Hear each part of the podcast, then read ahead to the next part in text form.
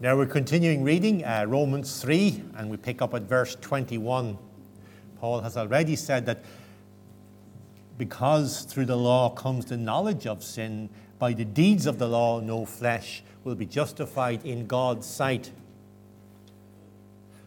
But now the righteousness of God apart from the law is revealed, being witnessed by the law and the prophets even the righteousness of God through faith in Jesus Christ to all and on all who believe. For there is no difference.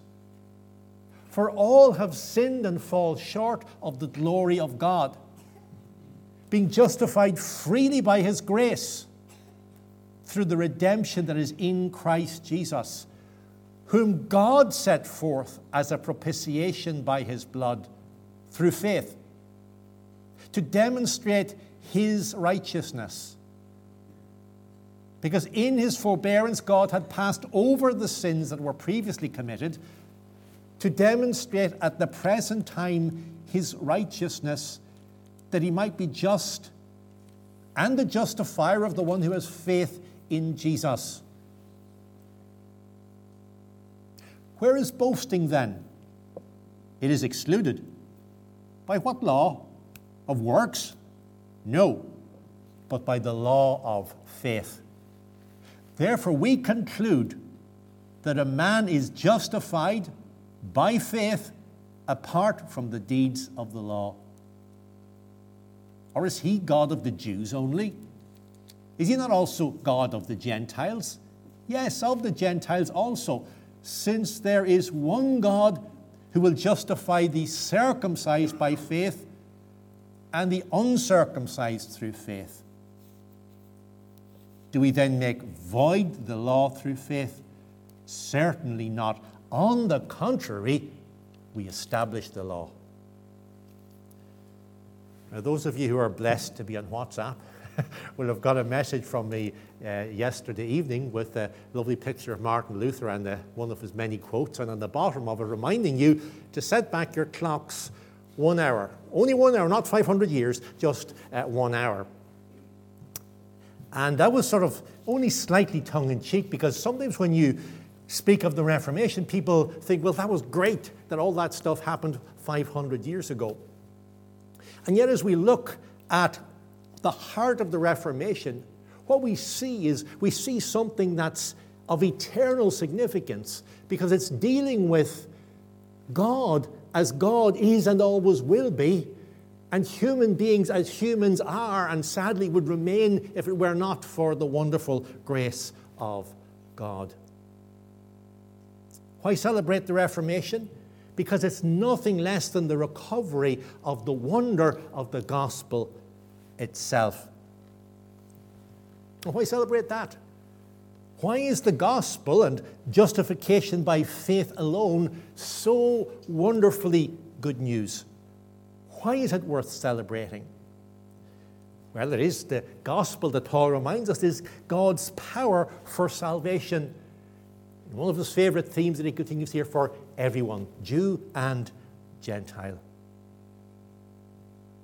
Why is it so universally wonderful and so universally needed? Because it meets real human beings where they are, not where they would think they are or where they should be, but where and as they are. It enables them to face up to who they are and shows them a God who graciously and powerfully is lovingly determined not to leave them where they are. All the world needs the gospel. The spiritually insensitive pagan Gentile of Paul's day, and your pagan neighbors and friends and family too.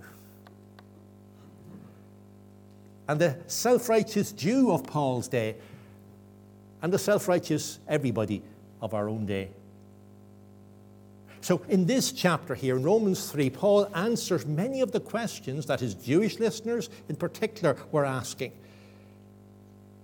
the religious people, if you like. He then goes on to show our universal and desperate need and God's gracious supply. And as he does so, if you look carefully, you'll see, even in just this chapter, all the five solas of the Reformation. We might see in the Sunday school if, how many of them you've picked up. All are equally needy. Look at verse 9. We have previously charged both Jews and Greeks that all are under sin. So Paul now begins to drive home the implications of these arguments he's been developing over the past two chapters. Jews and Gentiles have one thing alike they're human beings. And as human beings, they're sinners. So, at a fundamental, substantial level, there is no difference. All need this gospel, which alone is God's power for salvation. And he's going to back up this assertion through Scripture alone. He quotes selection of scriptures from Psalm 14, Psalm 5, Psalm 140, Psalm 10, Isaiah 59, and Psalm 36, which, by the way, Kevin quoted earlier on. I'm sure you picked that up already. And he does that in this first section, really from verse 10 through to verse uh, 18. And Paul if you like, drags the mirror of God's word and, and drags us by the scruff of the neck and brings the two together and says, Have a good look. I don't care what you think you are, what you were told you are, what Oprah thinks you are. this is who you are in God's word. He gives a picture of humanity that we rarely have come to terms with elsewhere. And note as, as he goes through uh, this sh- short section, which he, he he, he, dips into so many of these Old Testament scriptures, the, the universality of what he's saying, how, how the terms like all and none keep surfacing. First of all, he says, We all fail to measure up to God's righteous requirements.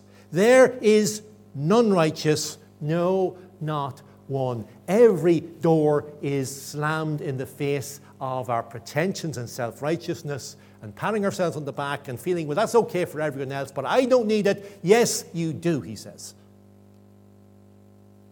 Second, he says, we all have no true understanding of God or right attitude towards him, nor do we want it.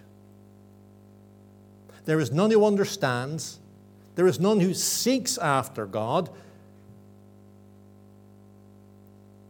And the respect that God, as creator, and judge deserves and requires is totally absent. There is no fear of God before their eyes. It's kind of getting uncomfortable looking into this mirror, isn't it? like, you know, waking up after a particularly rough night and you look in the mirror, you kind of want to look away, don't you? But he forces us to continue to look. Thirdly, we've all actively turned from God and all his ways they have all turned aside. Almost the same language that we see in Isaiah 53.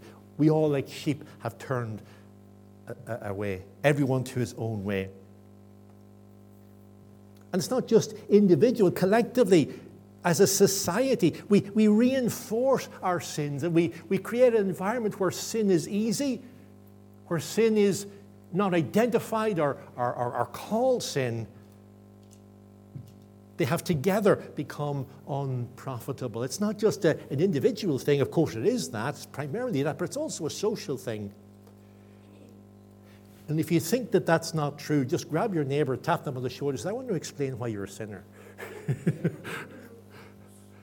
then stand well back. I'm, not, I'm not saying that's necessarily the best way to start an evangelistic approach, but we have constructed a society, and we always have, where we are the center and God and who He is and His glory and His requirements are peripheral at best, unacknowledged at worst. And regardless of how we measure goodness, as far as God is concerned, there are no good people according to His standard. And you've probably heard this argument. Maybe you've used it yourself before you were a Christian. Well, what about Mrs. So and so? She's so good. Surely she doesn't need to, to repent and, and come and, and believe in Jesus alone for salvation. Well, Mrs. So and so is probably very good compared to you, and she certainly is good compared to me, but then you or I are not the standard. We are image bearers of God Himself. That's the standard. When Adam and Eve were constructed, of course they weren't gods. Satan tried to tempt them to become gods, they couldn't. But there was no moral difference between Adam and Eve and God. They were as perfect in their character as God Himself was. They weren't infinitely, but as, as human beings, they were, there was no fault in them until they sinned. Paul says that's not the case now. And he gives an example then in the last section of how we use speech and how destructive our speech is. You know, speech is the, the key reflection of, of who we are. You know, we can put on, you know, uh, you know, lovely clothes and, and, you know, make ourselves look and smile. But very often, if you listen to somebody, their, their speech betrays who they really are. And it betrays both the depth and universality of sin. It's unholy and poisonous. It, it traps others into sin. It's a catalogue of, of, of awfulness there, isn't it? Their throat is an open grave. Their tongues practice deceit. The poison of asp is under their lips, and so on and so on and so on. And there's awful results from this. Their feet are swift to shed blood. Destruction and misery are in their ways. Not having peace with God and God's wisdom and, and His governing our relationships. From Genesis 4, what do we see? There are massive consequences for that, starting, not, ex- not exclusively including, but starting with murder. The result is that man's path is away from God and it's marked out with personal, family, and societal misery. So, where does the law come in? Where does the Decalogue or, or, or the, the two great commandments that Jesus so wonderfully summarizes it?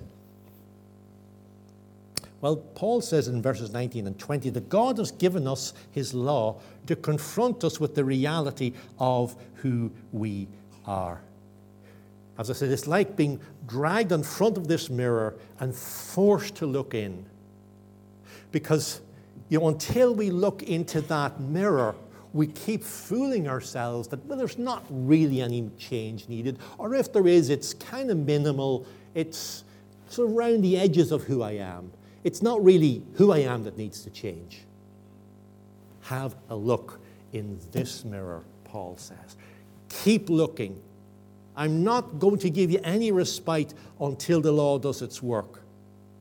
By the way, if you read the, the, the, story of Martin Luther, that was where, where he really struggled because he took God's law seriously. The fear of God was before his eyes, and he knew. Uh, as, as an Augustinian, uh, Augustinian priest and a monk and a teacher of theology, he was totally guilty before God, and none of these things that he was trying to do to please God could reconcile him to God. And he, he pored over God's word as he was teaching it to others, it was teaching him too. He, he read and taught through the Psalms and Romans. And again and again, what kept jumping out at him was the righteous requirements of God. What does Paul say here in Romans 3 19 and 20. Now we know that whatever the law says, it says to those who are under the law that every mouth may be stopped and all the world become guilty before God.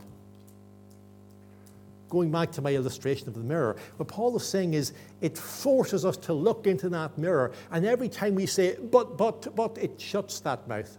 So there are no buts, there are no excuses, there are no what ifs and maybes and but what about so and so. It's you that's looking at you in that mirror.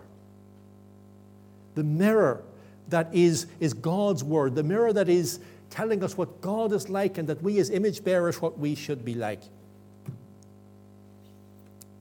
That's good, that's painful, that's excruciating, that's necessary, but believe it or not, that's not enough.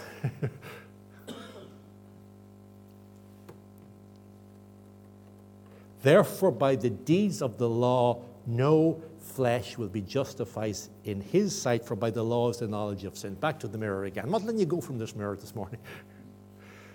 You look at the mirror, you're sweaty and dirty, your hair is going in every direction that you can imagine.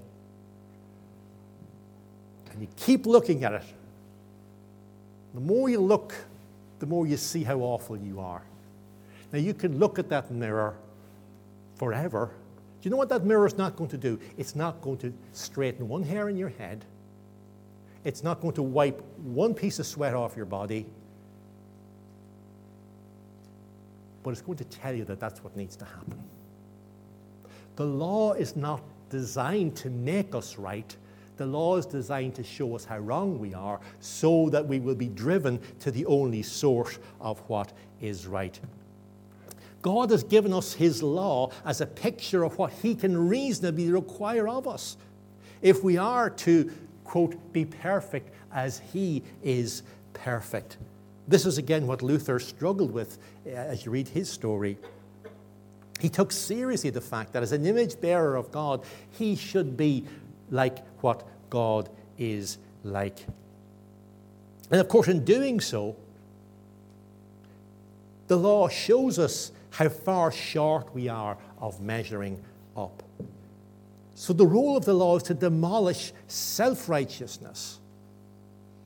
In a world of sinners who hide behind self righteousness rather than face up to their sins, the law blows that, that wall apart so that we're left naked and trembling before God. It's not given as a means to try and achieve self justification. And this is where the, the medieval church had veered so far away from the, the biblical roots that it had inherited from the time of the apostles. There were a multitude of ways that you could try and make yourself right before God. And Luther had pretty much tried them all over and over and over again. But as he came back to the mirror, the filth was still there and nothing would shift it. The problem is that the law is not given as a way of trying to make us right. It's given to shut us up every time we say, But I am right. Or at least I'm not too bad.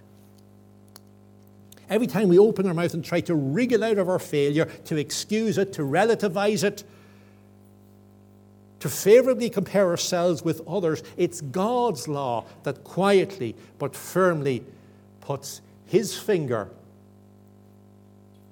on our lips and says, No, no, no.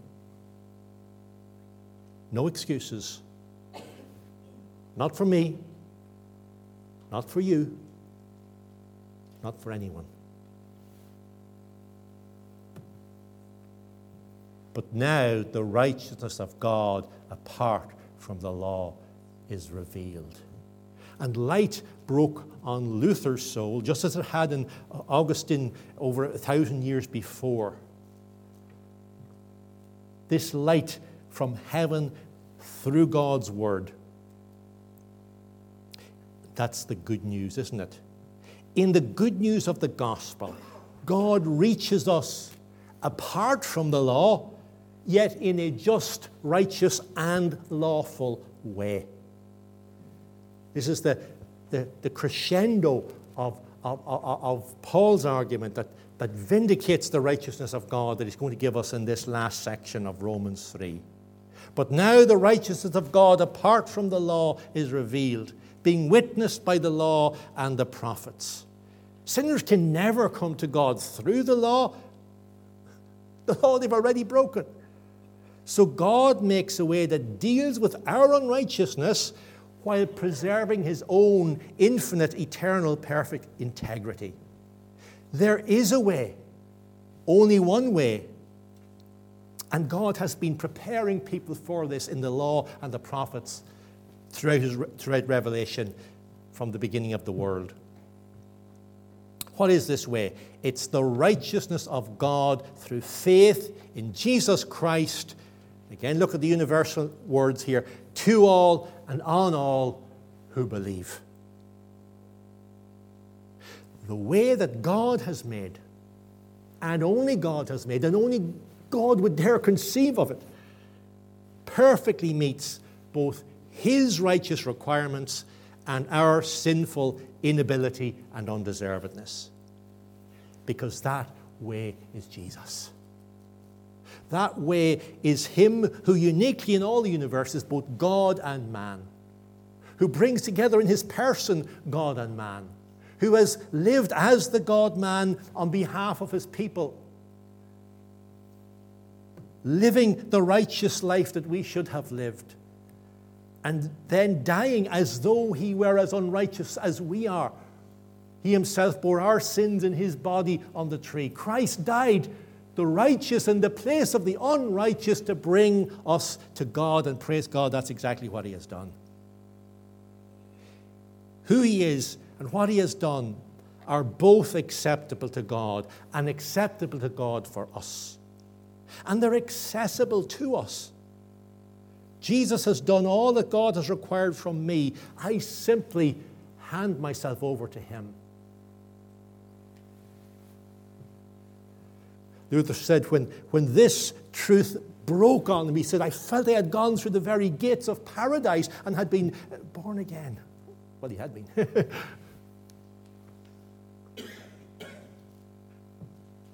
for there is no difference, for all have sinned and fall short of the glory of God, being justified freely by his grace through the redemption that is in Christ Jesus. And so Paul is he's on full steam now, isn't he?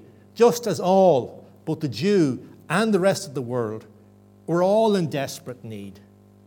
So now all that is required to meet all that need is completely and freely available in God's all, Jesus.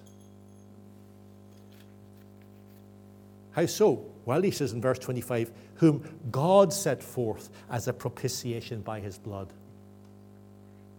when we look into the, the mirror of God's law, we not just see that we are sinners through and through, but we also see that that sin must and will be condemned by a just God. And that's the only thing that can propitiate, can turn away his wrath, is to punish sin. But now God has set forth Jesus as propitiation by his blood. And we simply entrust ourselves to Him through faith to demonstrate His righteousness. Because in His forbearance, God had passed over the sins that were previously committed to demonstrate at the present time His righteousness, that He might be just and the justifier of the one who has faith in Jesus.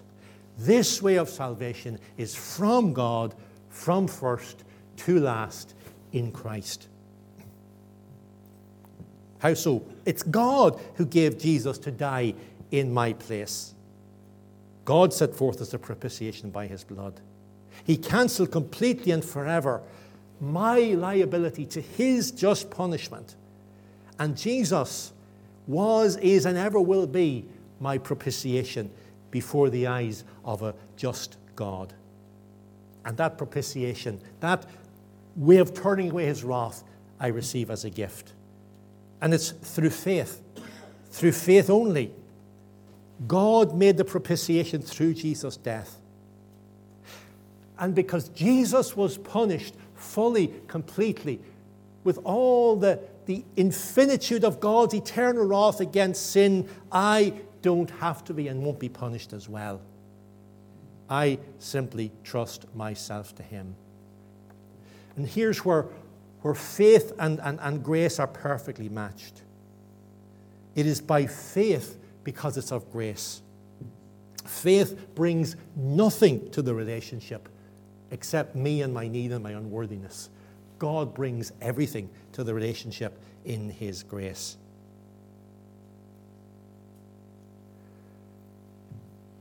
By giving Jesus to die in our place, God has openly shown by doing this that all the requirements of the law, His law, have been met.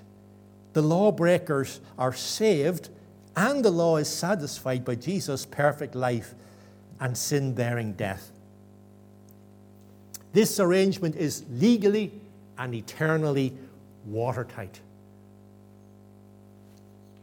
God wants to demonstrate this fact to us, where he shows both his love for us as sinners and his hatred for sin. Both are perfectly expressed and reconciled at Calvary. And so he encourages us then to come boldly and freely to him in a totally different relationship now.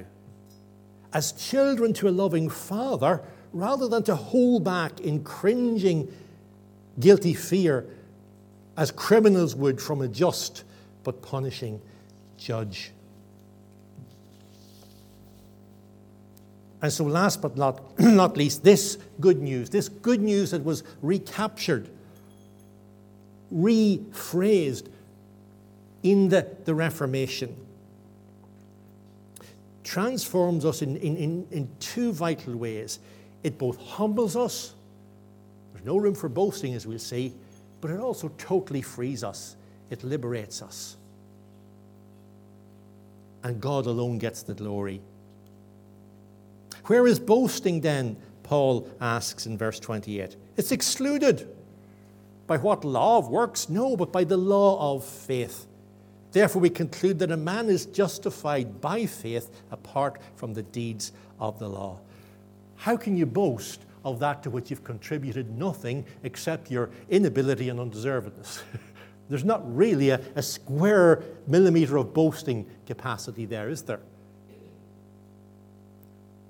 And secondly, we cannot boast of who we are because whoever we are, we receive salvation as a gift. Is he God of the Jews only? Is he not also God of the Gentiles? Since there is one God who will justify the circumcised or the Jews by faith, and the uncircumcised or the Gentiles through faith. So all boasting is excluded. God alone is glorified. But it's also liberating, isn't it? If this is how God brings sinners to himself, and it is, then sinners can freely come. And having freely come, they can freely stay. And having freely come, they can stay forever. Whoever comes to me, Jesus said, I will never turn them away. We can't fear anymore. Perfect love has cast out fear. God's law, which we broke, is completely fulfilled. God hasn't ignored it, He's dealt with it.